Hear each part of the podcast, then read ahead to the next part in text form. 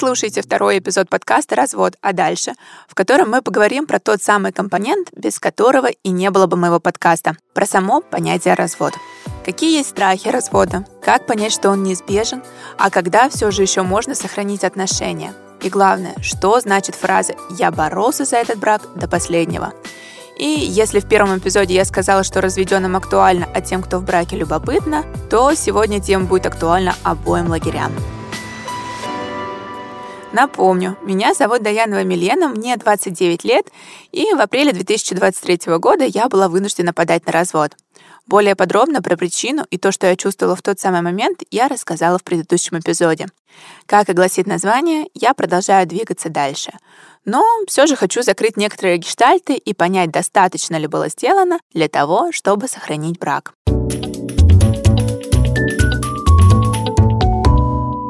Начнем с того, что еще до того, как я узнала о проблеме, в нашей семье могла звучать, на мой взгляд, ужасная и неприятная фраза «Да давай разведемся».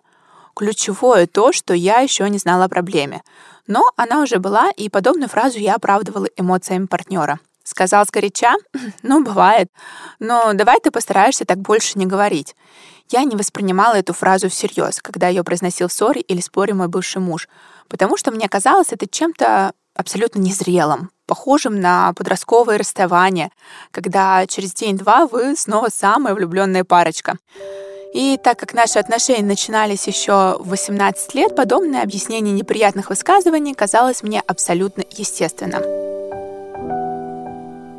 Кстати, именно сейчас наиболее уместно рассказать немного нашу лавстори. С бывшим мужем была очень романтическая история знакомства. Мы повстречали друг друга на студенческом балу на первом курсе университета и сразу почувствовали тепло по отношению друг к другу. У нас завязались очень трепетные еще около детские отношения, которые продлились два года. Мы участвовали в конкурсе «Лучшая пара финансового университета», ждали друг друга после занятий, вместе познавали самостоятельную жизнь и взрослели. Однако эти отношения были еще слишком эмоциональными в силу возраста. К слову, уже там прослеживалась небольшая ложь со стороны партнера. И в итоге мы разошлись на три с половиной года. Затем, став рассудительнее и взрослее, перейдя от университетской скамьи к профессиональной деятельности, мы повстречались вновь, осознав, что внутри нас еще очень много чувств по отношению друг к другу. И, как мне казалось, повзрослев, человек точно изменился и перестал лгать. Он даже давал мне клятву о том, что будет честен, и говорил об этом моему отцу, когда просил руку и сердце. Здесь можно было бы сказать, что люди не меняются, и то, что я наступила на одни и те же грабли, но наш второй этап отношений подарил нам замечательную дочь. И я полностью уверена в том, что брак, в котором есть ребенок, это удачный брак. Вернемся к теме развода. Как я уже говорила в первом эпизоде, от слова «развод» год назад у меня уходило сердце в пятки. Все обрывалось, и казалось, что это конец. Что дальше после развода? Как сделать так, что ребенок будет расти с мамой и папой, проживающими в разных домах?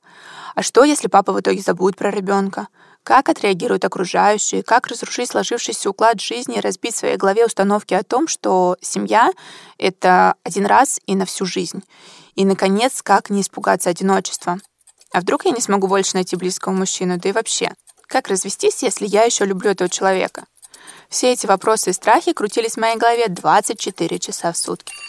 Я открывала глаза, и мой день начинался с этих мыслей бегущей строкой. Мне лишь иногда получалось отвлекаться, но затем вновь та самая бегущая строка. Для меня эти мысли уже позади, но я хочу помочь тем, кто прямо сейчас живет в мыслях о разводе, так как я знаю, насколько это съедает изнутри. Когда развод — это необходимая мера, а когда за брак стоит бороться и как это делать. Обо всем этом поговорим с приглашенным экспертом подкаста «Развод, а дальше» психологом и гештальтерапевтом Дарьей Михайловой. Дарья, привет! Спасибо, что согласилась принять участие в моем подкасте, так как без профессиональной помощи нам будет очень трудно разобраться в сущности развода. Привет! А, спасибо, что позвала. Очень интересная тема. В начале эпизода я упомянула случаи, когда в наших еще семейных отношениях звучала фраза «да давай разведемся». Насколько допустимо произносить эту фразу в паре? Является ли она красным флагом? И можно ли сказать, что она обесценивает брак? Ты знаешь, это такая манипуляция, и она очень удобная. Ведь э, за этой фразой ничего не стоит, не стоит никакого действия. и она очень такая заряженная. И практически никогда не проходит э, мимо ушей другого, да, как, например, в твоем случае. И произнесенная несколько десятков раз, она как-то очень прочно оседает э, в мозгу. И тогда наш вопрос возникает, а зачем стараться на эту перспективу, если ну, там меня ждет развод? Такое первая да, мысль. А вторая – это когда мы ее произносим, то, ну, или мужчина да, там произносит, то кажется, что он говорит о ненужности. Ну, то есть ты мне не нужна. А на самом деле а, за ней стоит больше. Наоборот, он хочет сказать, да, да, ты мне нужна, но я страдаю от нашего непонимания. Я хочу поменять, но не знаю как. Потому что отношения это такое, это труд. Это морально, душевный, психологический. То есть над ним надо работать, а всегда хочется. Или страшно, или есть э, некие свои травмы. Угу. А вот э, скажи, когда люди в итоге все равно подходят к разводу, то некоторые искренне считают, что развод произошел потому, что, например, один любит вставать рано, другой спит до 12 дня. Или же одного жутко раздражает то, что другой, например, не знаю, там, не закрывает тюбик с пастой. Но, на мой взгляд, развод — это долгая история из совокупности факторов, и одного лишь тюбика здесь недостаточно. Ну а как ты считаешь? А, иногда э, тюбик э, или сон в 12 часов э, может быть таким раздражительным, да, и для кого-то это последняя там, капля. Тогда это про ценность брака. А для других это, безусловно, совокупность факторов. За этим стоит огромное да, недопонимание и всего остального. И для каждого брака, да, для каждого а, человека есть некая такая точка невозврата, где после этого уже ничего нельзя восстановить. Да? И развод случается, когда в браке уже нет жизни, когда это единственное решение, которое необходимо сделать, чтобы остаться знаю, здоровым и счастливым. Угу. Получается, если брак э, вполне себе здоровый, то одного лишь тюбика, конечно, будет недостаточно. А если он уже и жил себя по всем, скажем так, фронтам, то тюбик может лишь стать э, финальным таким аккордом в этих отношениях. Верно я понимаю? Да, безусловно. Ну и тогда, знаешь, иногда для тюбик может быть и тоже фактором, но просто это про ценность брака этого, да? Угу. То есть, по-хорошему, а, мы можем говорить о том, что причиной развода может быть что угодно. И если некоторые скажут там, ой, да из-за этого не разводится, получается, что это такое оценочное да, суждение? Да, оценочное суждение. Для кого-то это важно, для кого-то нет. И все мы разные. Да, хорошо, спасибо. Смотри, в моей истории развод случился из-за нехимической зависимости, финансовой измены, огромного количества лжи, и возможно ли сохранение брака с зависимым человеком, если он отказывается от помощи, от лечения, от исправления, отказывается признаваться в своей лжи? Возможно ли это? Тут два, да, про зависимость все-таки, да, и тут вопрос, а, а, это была зависимость до того, как вступала в брак, да, или это уже во время? И это такая проразная немножко. То есть ты уже созависимый человек, да, и ты вступаешь в этот брак. Uh-huh. Или ты в браке что-то такое произошло, что человек ушел в зависимость. И это тоже тут чуть-чуть проразное, да. А второе это про то, что встреча, знаешь, такой вопрос, а зачем сохранять брак? Какую потребность в этом, да, удовлетворение в этих отношениях? И, безусловно, а, если человек не хочет сам себе помочь, то ему причинить счастье мы не можем. Вот когда ты сейчас сказала, зачем сохранить брак, то, наверное, э, для всех встает вопрос сразу страхов. Вот что будет дальше? Я говорила о них в начале этого эпизода, что Первый вопрос, как жить дальше? Второе, что скажет окружающий? Как разрушить вообще вот ту самую модель, к которой мы привыкли, не знаю, с самого детства, что, скорее всего, там ты выходишь замуж, живешь счастливую жизнь с этим человеком. И вот в моем случае это как эм, жить с ребенком, а, когда вроде бы ты мог жить мама, папа, ребенок вместе, но вот ты понимаешь, что развод неизбежен, все-таки ты разводишься, и ребенок живет с мамой и папой по отдельности. То есть масса страхов, а, которые нас окружают. И, собственно, название подкаста, оно как раз об этом. Что же дальше, дальше после этого развода? А, Давай разберем насчет твоего страха, на примере твоего страха, да, про то, что, а, походу, в твоем случае ты хотела, чтобы была полная семья. Ну да, это, наверное, было основное. Да, но э, походу ты еще не была не очень счастлива, да? Ну, э, предполагаю, что эти отношения, первое, не работали уже, да, и второе, ты не была счастлива в них. А самое главное, что должны родители показывать ребенку, это счастливый брак, что и родители счастливы. И это заблуждение, что надо оставаться в браке, лишь бы у ребенка был отец. На самом деле ребенок будет счастлив, если у него будет папа счастлив и мама счастлива. И это может быть по отдельности. И здесь, знаешь, классно бы позаботиться о себе. Ну, то есть выбрать э, себя, да, и понимание, хочу ли я так или нет. А, пойти к психологу, да, который поддержит, найти ту же поддержку со стороны близких. И как-то с этими страхами поработать, да, а, поскольку иногда вот эта неопределенность и очень много, эти страхи не настолько большие, да, что они, ну, заглушают, да, рациональную часть. Классно было бы просто их разобрать, да, вот, а почему, чего я на самом деле-то боюсь там, а если вот так вот поступлю, что будет после этого, да, вот это вот эм, классная есть методика, да, выписывания. Вот я боюсь, а что боюсь на самом деле? А вот так вот, а если я вот сделаю вот так, о, мне здесь становится легче, да, потому что я понимаю, что будет дальше. Вот это вот неопределенность mm-hmm. на самом деле мы боимся очень сильно.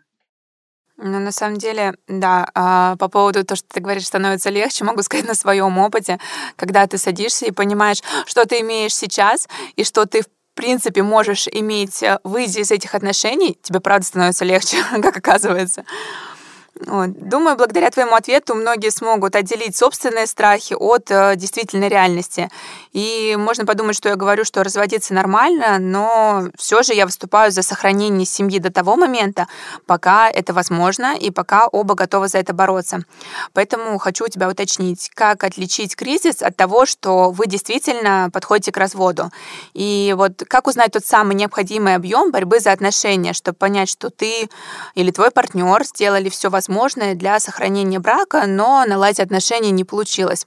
Кстати, после первого эпизода многие девушки написали мне о том, что сейчас находятся как раз в пограничном состоянии, а, что уже год или полгода они размышляют о разводе, но все-таки пытаются найти какую-то зацепку угу. и говорят о том, что они работают над тем, чтобы не развестись. Ты знаешь, это все очень индивидуально.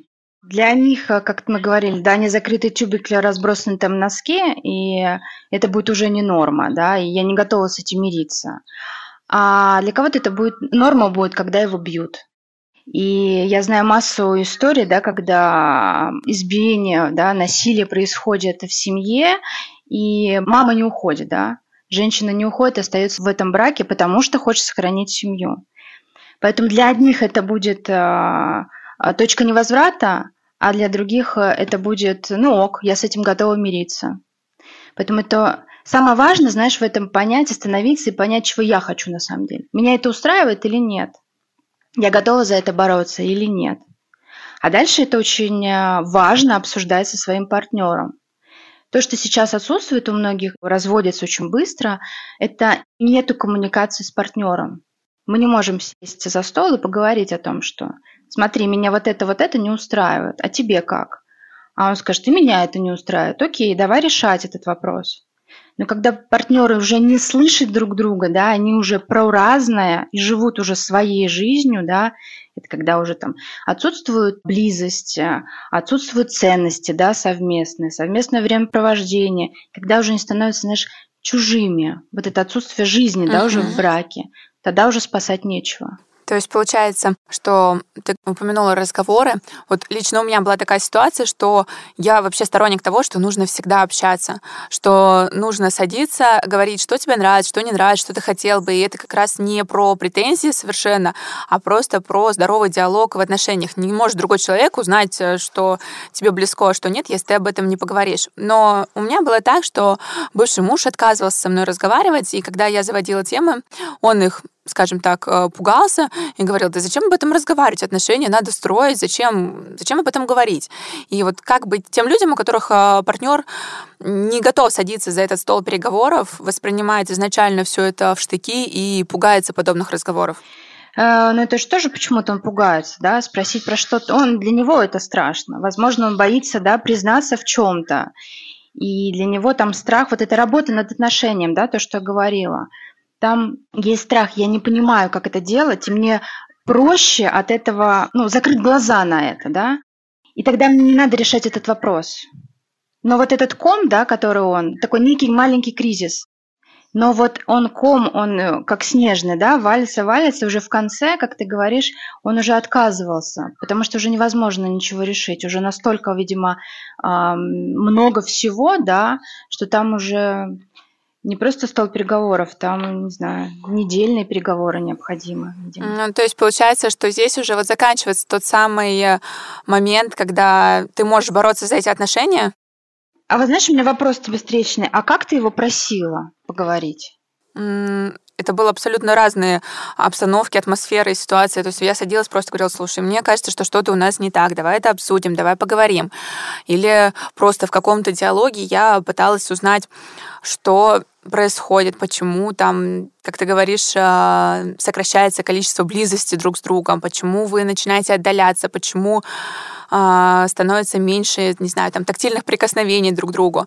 И это скорее было, опять же, не в формате претензий, типа, почему ты меня не обнял сегодня, или, не знаю, почему ты не сел со мной сейчас разговаривать, а просто вот в какой-то более-менее комфортной обстановке, но так как я думаю, что, скорее всего, причины же были в том, что у человека были сильные проблемы, и я о них не знала. Я полагаю сейчас уже, что э, ему нечего было сказать, э, он не мог сказать правду, точнее быть.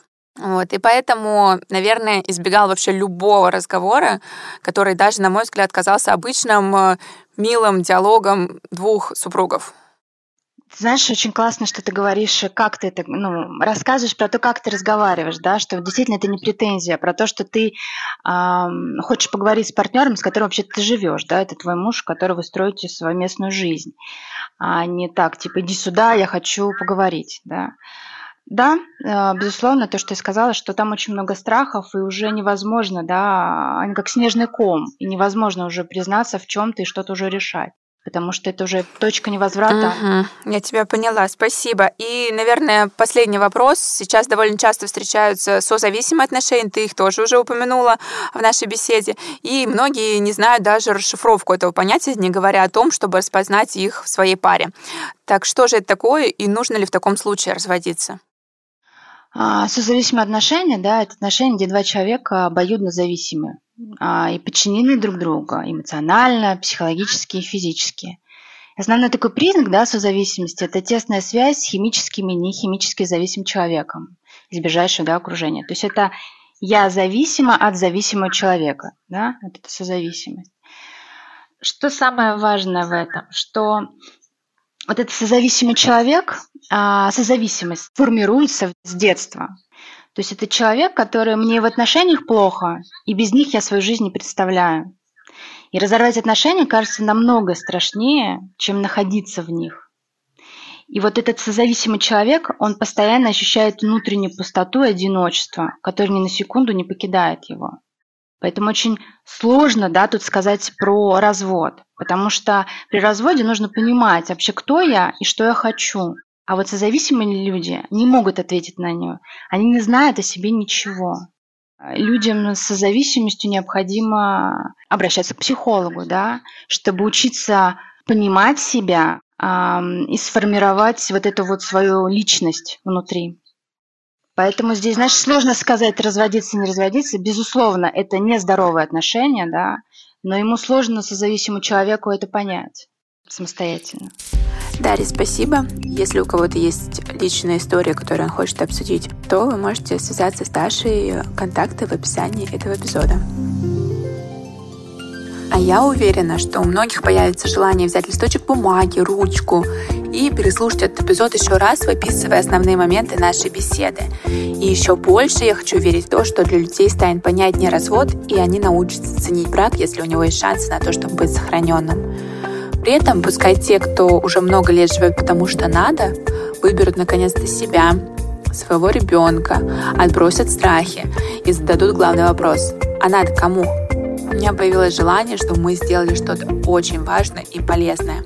Возможно, благодаря этому эпизоду кому-то из вас не придется узнавать, а что же дальше после развода, а в чьей-то семье перестанет звучать фраза «да давай разведемся». Спасибо, что прослушали второй эпизод подкаста «Развод». А дальше? Оставляйте обратную связь и, главное, оставайтесь со мной. Подписывайтесь на мой канал «Мама юриста», ссылка в описании. Следите за новыми выпусками подкаста и не забывайте про сердечки. Пишите мне, обязательно пишите и становитесь героинями будущих выпусков. До встречи в следующем эпизоде, где мы будем узнавать, что дальше и как проходит принятие развода. Пока!